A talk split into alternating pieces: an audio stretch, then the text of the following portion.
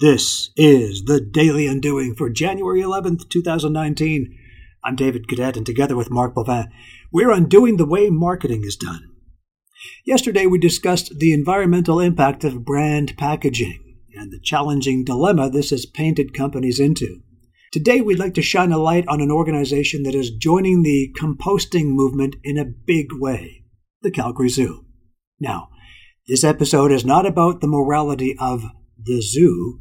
First, we're not prepared to tackle that issue yet, and we both visit Calgary's quite impressive zoo at least a couple of times a year, which brought us to realize how the Calgary Zoo deals with food services waste.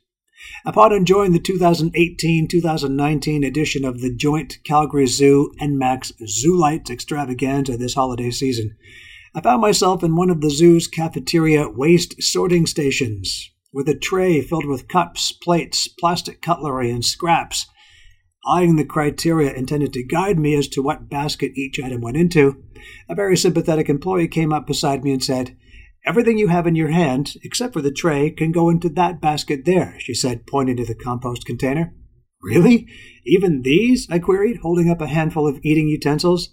Even those, she chuckled before scurrying off to wipe tables leaving alone the fact that a minimum wage worker would possibly be so pleasant and helpful for now, I was stunned that all of that waste could be composted. It turns out that the Calgary Zoo was the first tourist attraction in Canada to be certified as Leaders in Environmentally Accountable Food Service, or LEAF, that's L E A F. This happened almost two years ago. At the same time, the Calgary Zoo earned a designation of 100% ocean wise, meaning that it only uses sustainable fish and seafood were offered in cafeterias on site. I'm still marveling at the compostable fork. As a consumer, I leave the cafeteria with a family fed and a clean conscience. Whoever's making those has unlocked an incredibly important and soon to be much in demand category. Undoing the way marketing is done and the impact of corporate and consumer behavior here on the Daily Undoing.